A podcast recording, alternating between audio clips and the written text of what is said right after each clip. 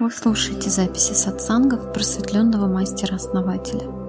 Сайт просветление семь точка ру. Друзья, всем добрый день. Добрый день, основатель. Все-таки мне нравится, как работают энергоконфигурации. Тут припарковали машину. Чуть, ну, как поджали слегка. Неудобно мне было бы выезжать, так скажем. Ну, можно, но неудобно.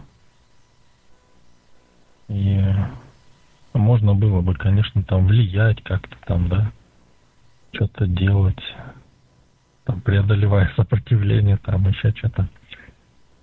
Это вот логика, да, типичного человека, который только начинает заниматься этим всем. Сделал энергоконфигурацию определенную, да.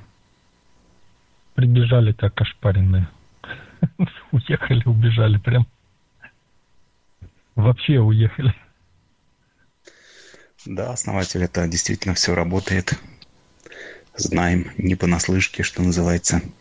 Вот удивительно, люди применяют эти все вещи, да, когда что-то плохое случается. Зачем ждать, когда что-то случится? Эти все практики, эти все конфигурации, они созданы для того, чтобы помогать делать жизнь еще лучше, а не когда выходить из критических ситуаций. То есть даже пусть похулиганить даже можно, понимаете? То есть не просто там, когда надо, да, ждать там момента. То есть, если вы ждете, да, что, ну, если человек ждет, что когда применить практику, да, вот когда плохо будет, вот я применил, да, с человеком и будет плохо, понимаете, чтобы он применил. Не нужно ждать, надо применять, учиться, смотреть, да, как это работает. Этим и отличается осознанный человек, то есть неосознанный, он реагирует, он просто смотрит, если ему плохо, да, он начинает шевелиться. Осознанно же, когда ему хорошо, шевелиться, чтобы было еще лучше. То есть вот неоднократно просто я слышал, я говорю, вот почему ты вот, вот эту практику не применяешь, вот эту.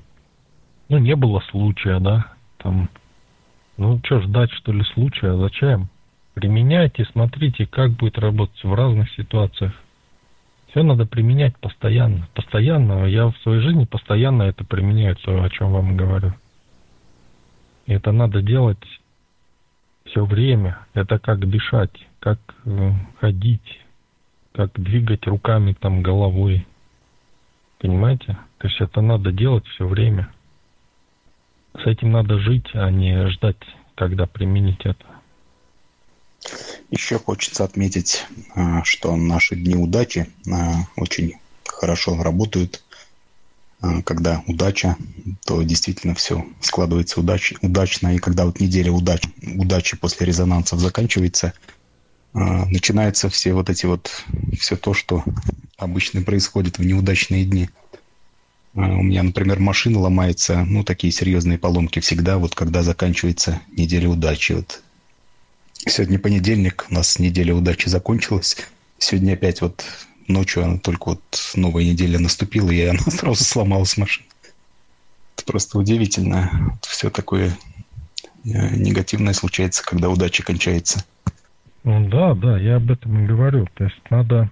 Это как вот автомобиль купить, да, и смотреть на него, и сказать, что вот я поеду на нем, если вот действительно надо будет, да, куда-то. Да купил автомобиль, просто так даже покататься, выехал, понимаете? Просто для удовольствия. Также вот инструментарий, да, для осознанного человека. То есть он не должен лежать где-то в каких-то закромах и применяться только по особым случаям, да? Это должно применяться все время. Все время надо выстраивать. Каждый день должен быть днем удачи. Эта неделя вам дается, вторая неделя, для того, чтобы вы сами создавали себе с помощью практик, с помощью всего, да, то есть чтобы поддерживали это, чтобы учились, да, это делать. И можно создать еще большую удачу, можно превратить всю жизнь в день удачи, сплошной, нарастающей. Это еще как относиться к обстоятельствам жизни, основатель. Ведь одно и то же событие в некоторых может, выз... может вызывать вспышки раздражения, гнева, отчаяния, разочарования, может быть. А для других это как бы закономерный ход вещей. Ну, допустим, я по поводу поломок там автомобиля переживаю, но с другой стороны, я же понимаю, что это же все-таки автомобиль, он имеет свои ресурсы, ресурс там кончается, тех или иных узлов и агрегатов, они рано или поздно все равно будут из строя там. И к этому нужно относиться как бы как к естественному ходу вещей. Вот, то есть если философски относиться ко многим аспектам жизни, то получается уже и не так все страшно. Если ты что-то делаешь, то неизбежно возникают плюсы и минусы. И плюсы надо просто усиливать, а минусы решать в фоновом режиме.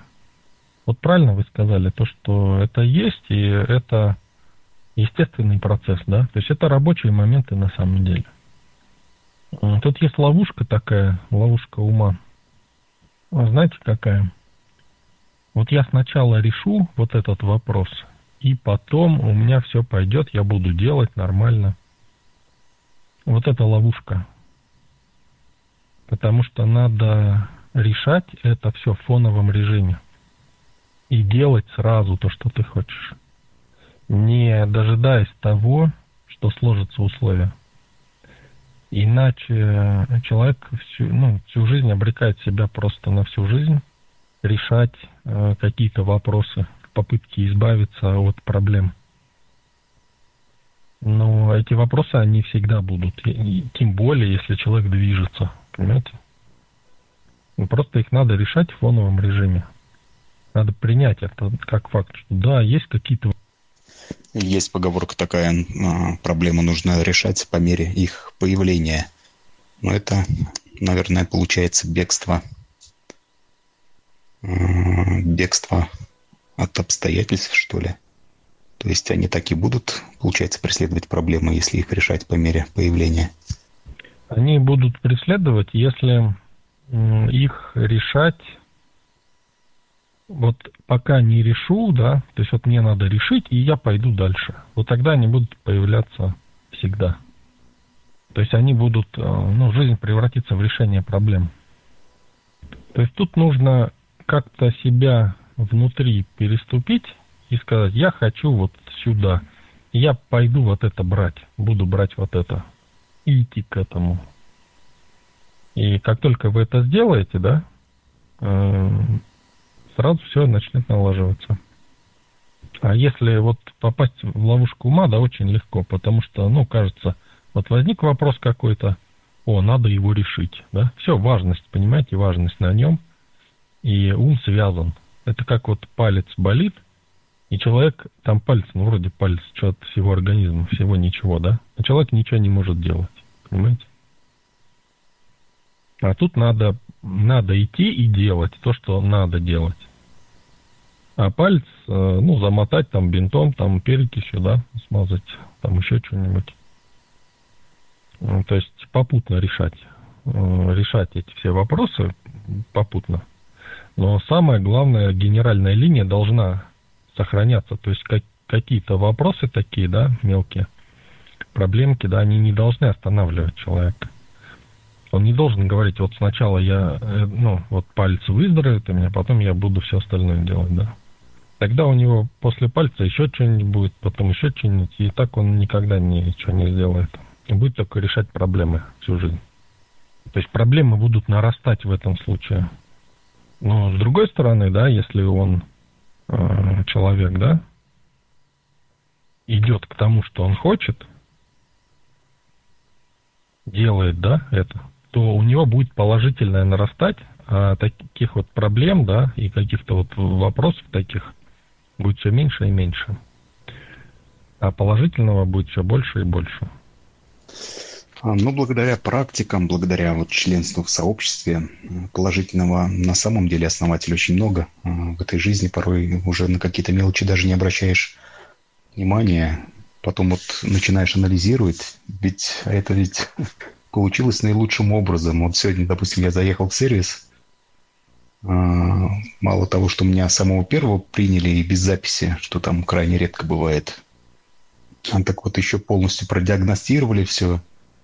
Заменили там колодку проводов с предохранителем, все прозвонили и сказали, что ну, здесь не в проводке проблема.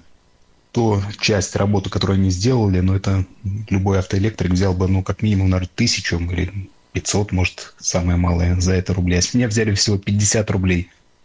Но проблему, правда, не решили, сказали, здесь не в проводке дело, там надо глубже лезть, у нас такого оборудования нету, это, говорит, езжай в другой сервис. Но, тем не менее, они ковырялись где-то час с моей машины.